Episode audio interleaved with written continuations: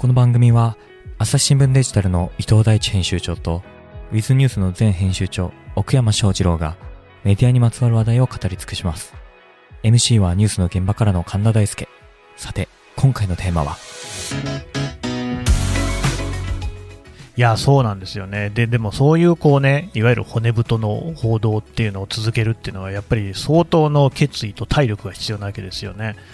なかなかこう大変だなとは思うわけですよ。で、なていうのかな、まあもう一つさっき最初にそのね、我々の働き方の問題の話をしたけれども、まあいつまでこういう状況が続くのかなって思うところは、まあなんか別の次元でもあってですね、というか、まあ、やっぱり社会全体にそういういろいろなこう働き方も変わっていくんだろうなというのはどういうことを僕が言ってるかっていうとですね。やっぱ基本、どの企業も日本企業で大手の企業って今、社員いらない感じなんですよね。というのはこう、それこそこの場でも何回も言ってきたけど、いわゆるこう悪い言い方をするとブルシットジョブっていうけれども、えっ、と実書類を動かすような仕事っていうのが、まあ、お金を儲けているきたっていうところがあって、でまあ、必ずしもそのブルシットジョブと重ならないんだけれども、あと、まあ、よく指摘されるのは、今、儲けを生み出しているのは株とか、それから土地とか、そういったものであって、実はその何かを製造する、生産するみたいなことであったり、サービスを提供するみたいなところでは、そんな儲かってないみたいな話もこれあるわけじゃないですか。だったら、まあ、だからそれこそさっき僕が極論で新聞発行するのをやめちゃえば、あの朝日新聞社は儲かるみたいな話で、まあ、いらないっていう話にはなってくる。昔ってのはしかしですね、企業社会っていうのはもう、あの、家族丸がかりだったわけですよね。で、その専業主婦っていうのが戦後生まれたっていうのはよく言われることだけれども、あれって結局、その、男の方ね、社員をフルに働かせるには専業主婦っていう装置が家にあった方が良かったわけですよ。そうすりゃ家のことは気にせずに会社で24時間戦えますかっていうわけですからね。なんだけれども、まあそういうのいらなくなって、で、それと歩調を合わせるようにして女性が輝く社会とかってなんか安倍さんが言い出してですねで結局女性が何やってるかっていうと非正規雇用だったりするそういう数字があるわけじゃないですか。で、まあ、そうなってくるとですよ、しかし、もはやその労働っていうことのこう意味っていうのもだいぶ変わってきてるのかなと。面白いですね。だから伊藤さんが言ってた YouTuber みたいな感じの仕事っていうのが多分これから増えていくんだろうなっていうね、そういう企業との雇用体系みたいな感じではない。うん、ただ、これ大変ですよ。要するにみんなが UberEats の配達員になるみたいな話で、うん、あの企業と対等の関係には多分なるんですけど、それって見せかけの対等である可能性が強い。記者だって特ダネを取ってこれる人は、ひょっとしたらもう何億円プレーヤーみたいな人が出るっていうのが来るかもしれないし、それを望んでる人もいるかもしれないけれど、けれどそれって多分大半の人にとってはめっちゃしんどい社会なのかなっていうね。どうですか？この僕の言ってることは妄言ですかね？伊藤さん。僕はまあ割といろんな会社転々として、クソ貧乏だった時もあるんで、別にまあ前からそうでしたけどって感じがするんですけど、ね、そんな感じなのね、はいはい、最近社員になったってことでね、社内法に載ってたもんね。そうなんですよ。新入社員。新入社員。あの、つい先日、あの、使用期間が切れました。なんつう古びた新入社員だって感じだけど。うん、じゃあまあそう、やっぱそんなもんだってこと？いや、やっぱすごいあのの就職活動も厳しかったですし、うん、まあ、きつかったなって感じはしますけどね、当時から。はい、なんかそう、えー、っとね、うん雇用っていうものがもういらなくなる社会っていうのが多分間近に迫っている感じするんですよね。おそらくはジャーナリズムもそっちじゃないかなっていう。でまあ、さっきアメリカの話出したけど、実際、ウクライナ報道、まあ、ウクライナ報道かどこまでって僕はあんまつまびらかには知らないんだけど、アメリカの企業ってね、マスコミってね、結構その、その場その場で現地の人を雇う、そして自分の媒体に記事を書かせるってことがあるんですよ。中東を見ている限りでは僕はそうそういうのを見ていて、だからまあ現地の人なんですよね。で英語ってみんな書けるから、でもちろん、えーと、母体の、ね、アメリカの方にはデスクがいるわけなんで、別にいかようにも直せるし。っていうことで、現地の人を雇用するっていうね、それはアメリカの雇用形態がもっ日本よりだいぶ柔軟だからなんですよ。日本でなんでそれができないかっていうと、現地の人を本当に雇うとなったら、朝日新聞社と同じ待遇にしないと、これはおかしな話になってきちゃうんでね。なんでそういうことはしないし、できない。これは別に朝日だけじゃなくてみんなそうだと思うけど、でもアメリカってみんなすぐクビになるんだよね。なんかこれこうメディアの話と一括採用とこう終身雇用の話は分けていく方がいい気がするんですよ。だって、ね、あのやっぱちっちゃいこうメディアとかって、うん、まあまあ僕いたメディアとかもそうですけど、5年もしたら人すっかり入れ替わってるんですよ。みたいですね。人入れ替わってて、で、当然、あのまあ給料ある程度上が上がって上がりきったらそれ以上上がらないから、うん、また別のチャレンジをしなきゃいけないし、で、その箱っていうのは、なんていうのか、そのビジネス規模によって大きくもなったり小さくもなったりするわけですよね。でも、でもやっぱり、こう、でっか箱がそれ、めちゃめちゃ大企業にでかいと、やっぱり簡単に縮めることも大きくすることもできないじゃないですか。できないじゃないですか。だからやっぱり結構その、なんていうのか、メディアがどうって以前に、その、の雇用の仕組みみたいなところのが大きい気がしますけどね。はい、だからまあ日本ってロスジェネみたいなのもできちゃうわけでね、そのその時にスパッとこう新規雇用みたいなのをやめるっていう、止めるっていうことでしか雇用の調整ができないので、あの基本的に一旦雇った社員をクビにするってことが非常にこう難しいっていうのが日本の企業ですからね。でそれがもちろんそのいい側面もあるわけですよ。で、そういうのはもう家族経営なんつってね。ただね、まあ、その、社内運動会とかやんなくなっても久しいわけじゃないですか。明らかに状況は変わっているし、なんか実はですよ、もう、どうなんだろう。日本でも大企業の経営層とかっていうのはもうそっちに頭切り替わっちゃってて、社員だけがなんか昔のこう幻想にとらわれていて、気づいたらなんか支えるものがなくなっていたなんてことになりゃしないかなってね。どう奥山さん？うん。最近うちを辞めた人と飯を食ったんですけど最近朝日新聞を辞めた人ってことですね、はい、その人から見るとうちの給料別にそんな高くないんですよね。おおそうですか。うん。あのなんかまあ人それぞれですけどそこの物差しは。ただ、ね、むっちゃ高いかっていうと全然高い会社はいっぱいある。あまあそれは上を見ればあるでしょうね。で何が言いたいかっていうとどうもうちの内部の人はうちがもう上がりだと思っているんじゃないかみたいなことをその人は言ってて、でそれはまあまず外界を知らないっていうところのこう表現の一つなんですけどだから給料だけじゃないとは思うんですが、ってなってくるとなんかこうそこが一番ネックというか、まあ、転職ぐらいまですればそれは世界がぐらっと広がるのかもしれないですけど、まあ、しないまでもなんかもうちょっといろいろアンテナの張りようはあるんじゃないかなみたいな気はしててでそれによって実際働き方っていうか少なくとも生み出すコンテンツなんかは変わってくるような気はするんですけどなかなかどうして新聞というフォーマットが完成形だと思っているからの延長で朝日新聞社員っていうのがもうこれ以上変わりようがないしこれを守り抜かねばならないみたいなものにつながっているのはちょっともったいないなっていうのをその食事会では思って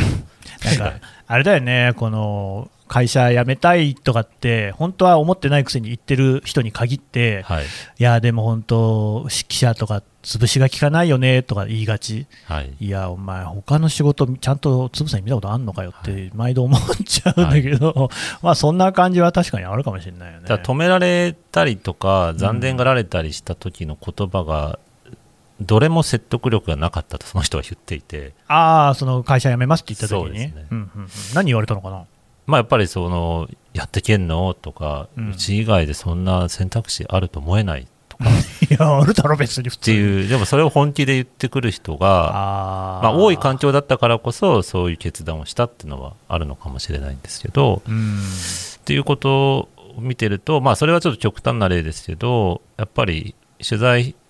一つとっても企画の立て方一つとってもちょっとなんかもう完成形ありきで動いている節はもったいないかなって、ね、まあそうね。分かりますよなんかやっぱり結局その新聞というフォーマットがあってそこに載るような記事っていうのは確実にあるもんね、うん、でそこに向かってみんな記事を書くじゃないそうなんですよだからウィズニュースで外部のライターさんが書くような記事って一生出ないよね。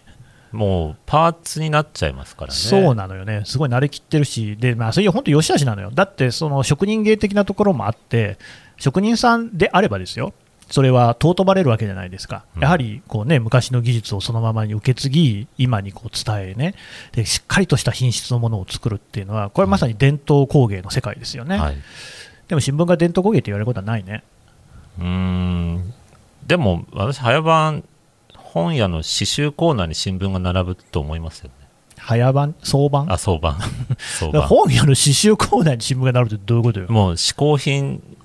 になる気がします。紙の新聞嗜好品、うん、っていう意味で言うとあのレイアウトとかも活版印刷的な、うん、あの手触りがいいんだよみたいな、うんうん、我々はそれをなんかこうツールみたいな感じでデバイスと思ってますけども、うん、多分今受け止めてる人はあれはちょっとこう作品と思ってんじゃないかなっていうだって普通に情報を取るんだったらスマホの方が便利決まってるわけじゃない そうね。わざわざ紙を開くっていう決まってるって言ったけど。場所も。いや、紙じゃんね。ちょっと伊藤さん、なんかあんなこと言ってるけど、なんとかしてよ。振りが雑。疲れてるからね。疲れてる。ごめんなさいね。4本目だからね。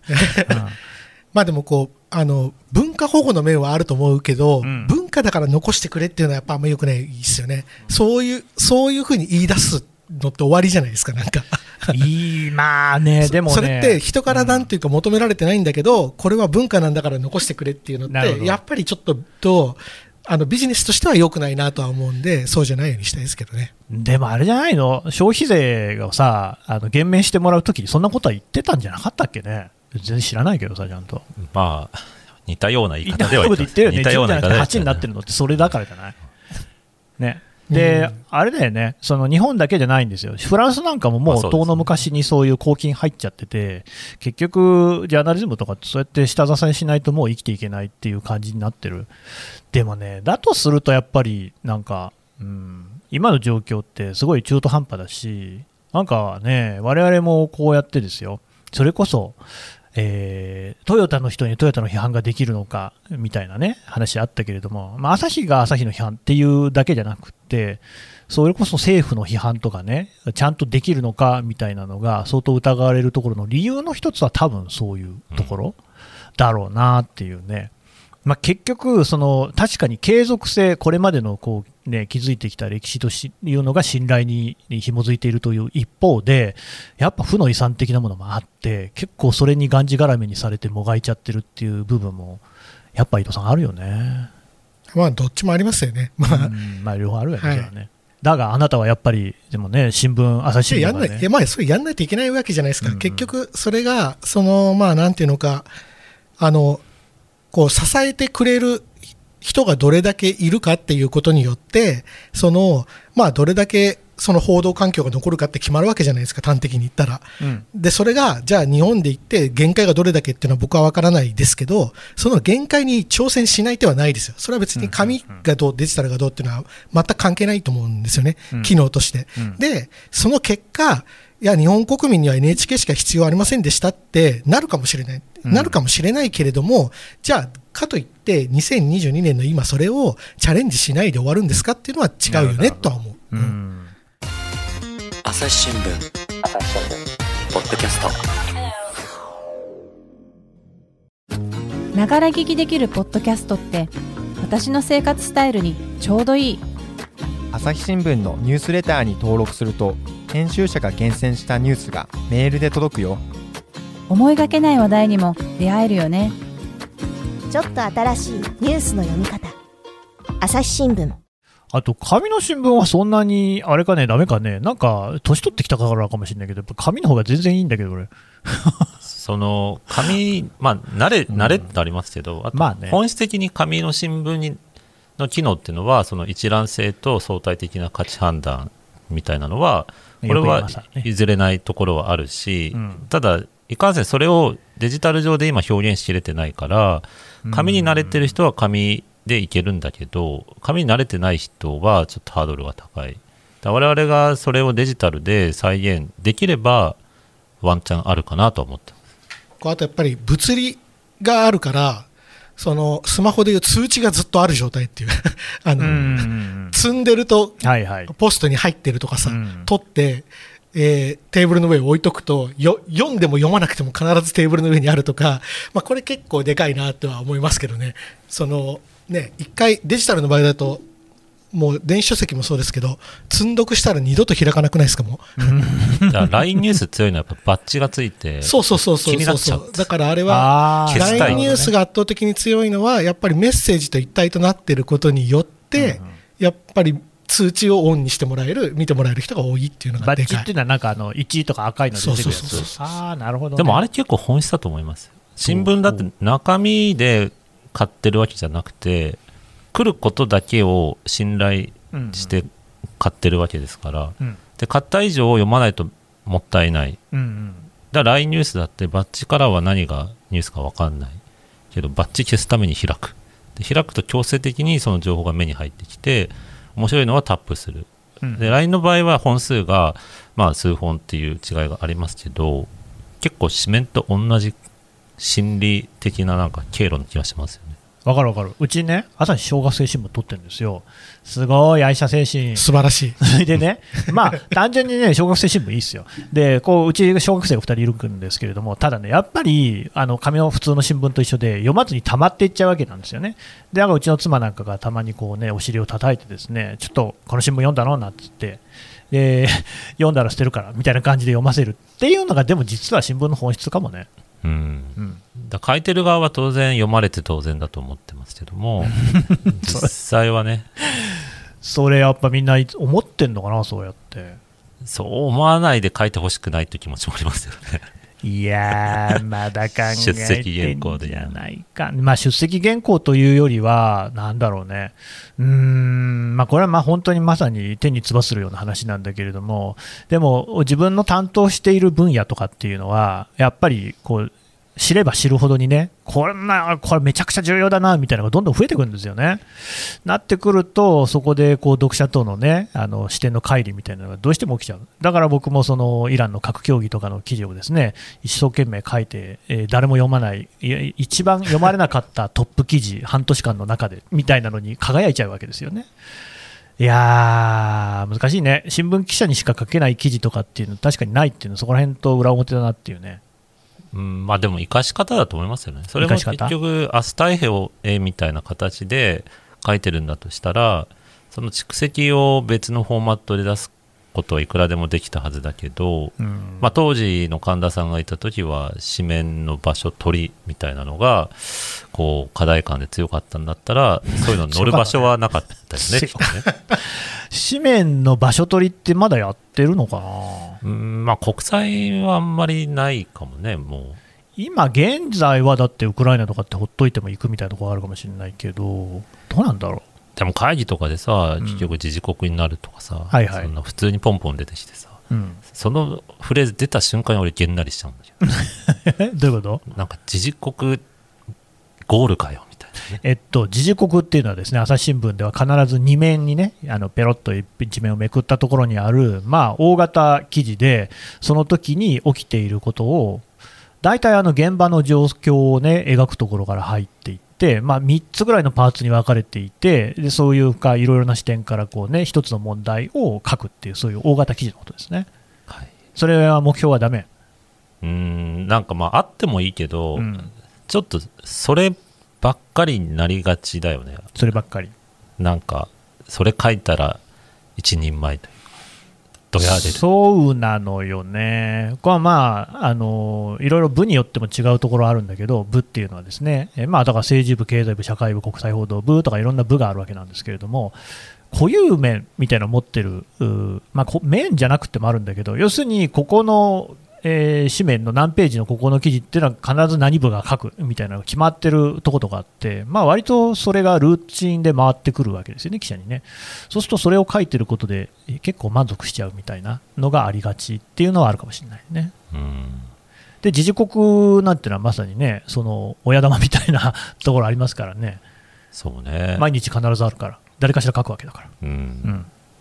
うん、なんかちょっとね、残念感まあずっと残念だけどね。うん、そんなこと言うなよっていうね。やうん、いや、でもなんかそういうさ、結構本当にこう変革期の中にあって、僕は変革期の中にいるのはすごい楽しいんだけれども、うん、なんかもっとみんなで一緒にこうやっていこうぜっていう気持ちがあるんだけど、あんまそういう機運は盛り上がってない気もする？どう伊藤さん？そうですね、まあ、あの僕は結構 IT 取材が長かったんで、ね、あのこのメディア業界の、まあ、なんていうか、僕はあまり好きじゃないけれども、うん、まあ、この特性ってメディアとは何かとかは10年後どうなるのかみたいなそんな話ばっかしてるんですよ。みんな好きよね。そんなことよりも手元のプロダクトの方が大事に決まってんじゃないですか、うん、本当だよね。でそれをまあ、1ミリ変えたらそれそれをが3年続いたらめちゃめちゃ変わってるわけですよ、うん、やっぱそういうもうちょっとなんていうのか、えー、語るってこと自体を目的にしないで、うん。うん、もうちょっとプロダクトを見た方が僕はずっといいなっていうふうに思っている。あののまあ、なんつったらいいんですかね、やっぱりこう5年後、10年後って言っても、うん、まあ、なんか出来事一つで変わるわけじゃないですか。そうですね。10年後は、ま、10年前はね、こんなにスマホが来るとみんな思ってなかったわけだし、うんうん、まあ、10年前、2011年だと思うので、20年前にしておきましょうか。なので、まあ、もうちょっと手前の今、明日やること、来月やることっていうのをどうアップデートしていくかってことの方が僕はよっぽど大事だと思ってる、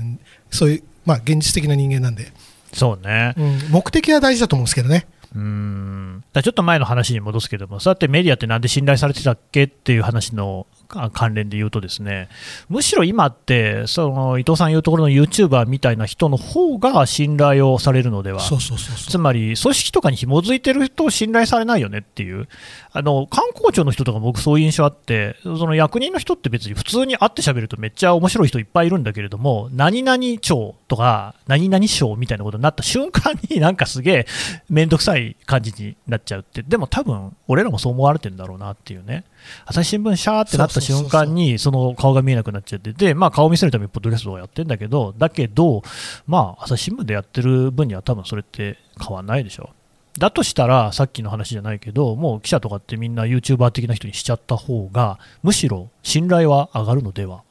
どうよ。でもねこれ裏返しで、うん。YouTuber 育てりゃいいじゃんって言って行った先にその人って別に組織に所属する意味ってなくなるんですよ。ない 全くないんですよ。ないない。ただの事務所になるんですよ。そうね。会社って、うんうん、だから別にどっちになりたいのかっていう事務所になりたいのっていうのはあるすごく。ただほら突き詰めて言えばですよ、うん、ジャーナリズムをやりたいんであれば別にどっちだっていいわけでしょ？うんうん。うんうん。でもそのジャーナリズムをやるためにはいっぱいルールがあるわけじゃないですか。ある。でそのルールがあるから言えないこと YouTube で面白くないこともいっぱいあるわけですよ。うそうですね。それはあるねだだからそれはじゃあ逆に両方ともできるんだったらそのできる方法を見つけるべきだとは思うけども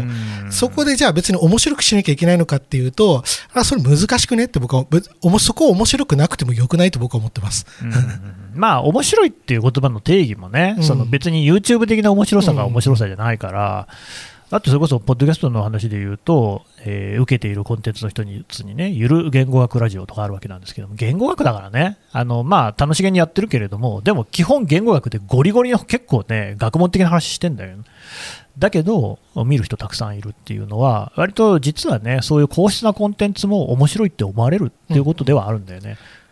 あとはなんか、その、こう、奔放にできないのであれば、うん、むしろその自分たちをこう律しているルールみたいなものをきちんとみんなに説明していった方が面白いと思う。まあ、例えば選挙報道なんて一番そうじゃないですか。そうですね。だって今となっては別に YouTube とか全然マスコミ関係ないのはやりたい放題だけれども、なぜか、なぜかというか、放送法とかマスコミに関してはきちんと公平に扱わなきゃいけないじゃないですか。うん、そうね、確かにね。もうでも今そんなのめちゃくちゃじゃないですか。はいはいはい。そうやって検索エンジンでも通用しないし、ツイッターでも通用しないし。だけど、我々ってこういうルールでやってるんですよってことって、多分このギャップが面白いと思うんですよ。うんなるほどね。ただ、ギャップを楽しむまでにはまだ行ってないかな。だってやっぱあの各党をね、公平に扱うみたいな報道って、やっぱ純粋につまんなくない？あれ。あれなんだってみんな一緒にする必要ある？別に自民党が面白ければ自民党のことだけ書いてればよくない？それは良くも悪くも。まあ、それ難しい、ね、難しいまあ僕はほら、こうやって大体極論をふっかけて皆さんを悩ませる係なので、うん、悩ませてるね。ね小山さん、じゃあ代わりに答えてよ。なんか、勝負しなくていいところはああるのかなって気がしてて、その各党公平に扱うっていうスタンスを見せるために、それを出すみたいな。でそれは多分使命になると思うんですけどデジタル上だともうすでにそれは我々のコンテンツだって関連リンクまで考えたら公平性なんてもう崩壊してるわけですよ。お確かに。あれは紙だから成り立っている話で、うんうんうん。でも、まあ、紙でそれをちゃんと担保してるんだったらデジタル上は別のアプローチでやりつつただ信頼感というところは紙でこれちゃんと守ってるんですよ我々は。っていうのはもうちょっとまあ、さっきの私の言葉で演出をしてってだからこそ、えー、他とは違うんですよっていう素材には十分使えると思うんですよね。それは100年近くずっとやってきた話なんで。だから僕はそのルールを制限だとは全く思ってなくて、なるほどね、ルールがあるからつまんないとは僕は正直思ってないんですよ。それいいですね。つまんなくていいじゃんと思ってるんですよ。うん、そのルールがあるからこそ信頼に値するんじゃないかなと僕は思っているんで、そのルールを、まあ、奥田さんの言葉で言って演出っていうか、いや、確かにやりたい放題やれた方が面白いよ。面白いけど、うんこういうルールがあるって結構しんどいよねっていうことを僕は共有したい。だけど、こういうルールがあると思って読むと安心しないっていうふうなことを伝えたいんですよ。そこで言うと、ルールの共有が不十分じゃない？不十分。あんまみんな分かってないし。そうなんですよ。だ世の中にそれを、が分かってないと、本当にただ側から見たらつまんないだけに見えちゃうじゃないですか。そうなの、ね、つまんないのは理由があるんだと。そね、そのね、公平性がつまんないとすればね。うん、っていうのは、僕は裏返して、そこをぶち壊す方向に行って、面白さで勝負するよりかは、この規定演技のの大変さを伝えたい。大変さとか、その中で工夫している姿を伝えたいっていうのはありますけどね。やっぱ僕ね、僕はそこは簡単に変えちゃいけないと思ってるんで。そこの説明がでも難しいな、やっぱ面白さのレベルが下がっちゃうと思うんですよ。いや、毎度選挙特番で池上さんすごいなと思うけど、池上さんの番組で、なんかね、やっぱ公明党は実は創価学会なんですみたいなので、へえみたいなこと言われても、で、池上嘘とか言われても、いやいや、常識ですけどっていうふうに僕は思っちゃうけど、でも、やっぱそれが受けるわけじゃんね。うん、そういうところにも、でもアンテナって、そういう人たちにもね、アンテナ立てとかなきゃやっぱね、いけないでしょ、新聞っていうのはね。えじゃあどうすればいい？まさにあれじゃない？ポッドキャストみたいな、うん。まあ、音声に絞んなくてもいいけど、オウンドメディアで伝えてくっていうのが大事だと思います、ねうん、副音声的に走らせながら、主音声はガジガジに固めて、でそこのいいとこ取りをしていったらいいんじゃないですか？ここは僕、すごくギャップだと思ってて、ここは強調したいんですけど、その新聞社が今まで積み上げてきた、えルールっていうのは、僕はこれ財産だと思ってるんですよ。がんじがらめに縛るものじゃなくて。多分だけど、えっ、ー、と、グーグルとかヤフーとかもそういうの欲しいと思ってると思うんですよ。なぜなら彼らはそれを今公平性はどうなんだって詰められる側だから。なるほどね。それを、だから僕はルール、ルールでつまんないよねと思うのか、いやいや、やっぱりこれって同じもん、結局は根っこと同じ問題じゃないですか。うん、影響力をどう行使するかって話で、まあ我々は相対的に影響力が下がってるから、ぐらぐらになっちゃってるだけの話で、うん、ここのその積み上げたルールっていうのは僕は財産だと思ってます。そういう意味ではね、我々ほどルールに習熟している組織もないもんね。そうそうそうそう 売れるかな、でも。いや、売れる売れる。売れる？ちょうどだから参院選でいろんな会議出るけど、あの、工事前、どこまで出せばいいかみたいな、うんうん、あの辺って、まあ、なんか、突き詰めれば理由があるかどうかは分かんないけど、ただ、いろいろこう考えのもとにそういう取り決めをして、ね。うん、でまあ、数十年間それを守ってきて。それこそ歴史もあるね。でぶっちゃけデジタル上でそれは崩れて崩れてるとはいえ紙面ではそれは守っているのは変わらない、うん、だとしたら紙面的な空間ではむしろそれが一周回ってなんかこれこの間誰かと社外の人話してたんでプレプレーンがプレーンなき時代だよねみたいな話をしてて。プレーンって何？その中立無色透明みたいなものがなくてその個人情報でどんどんクッキーが積み重なって自分の見てるタイムラインもなんかそこにアルゴリズムとかアテンションエコノミーみたいなこうあなんかプログラムの世界が入ってきて本当にゼロでフラットに何を見ればいいかがわからない。うん、でそれは今のところそれ当たり前のように水みたいなもんだったから価値になり得なかったけどだんだんとさっきのディスインフォメーションとか、うんうん、まあ、国自体が嘘をつくとか、うん、常任理事国がなんか拒否るみたいな世界になってくると、うん、じゃだ誰正しいのっていうか、まあ、正しいかは正しくないかっていうなんか中立無色透明から考えさせてみたいな。っていう時にメディアが今のこうビュー的なものにあんまりおもねっちゃうとそこを切り売りした途端もう後戻りできないなんかレッドオーシャンに投げ込まれちゃって、うん、本当は実際まあ少なくともジャーナリズム的もっと言えばビジネス的にも目がありそうなものを捨てちゃうかもしれないっていうのは今聞いてて思いました。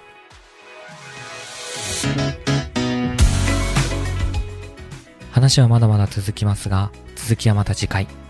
この番組へのご意見ご感想も募集しております。概要欄のフォームからどしどしお送りください。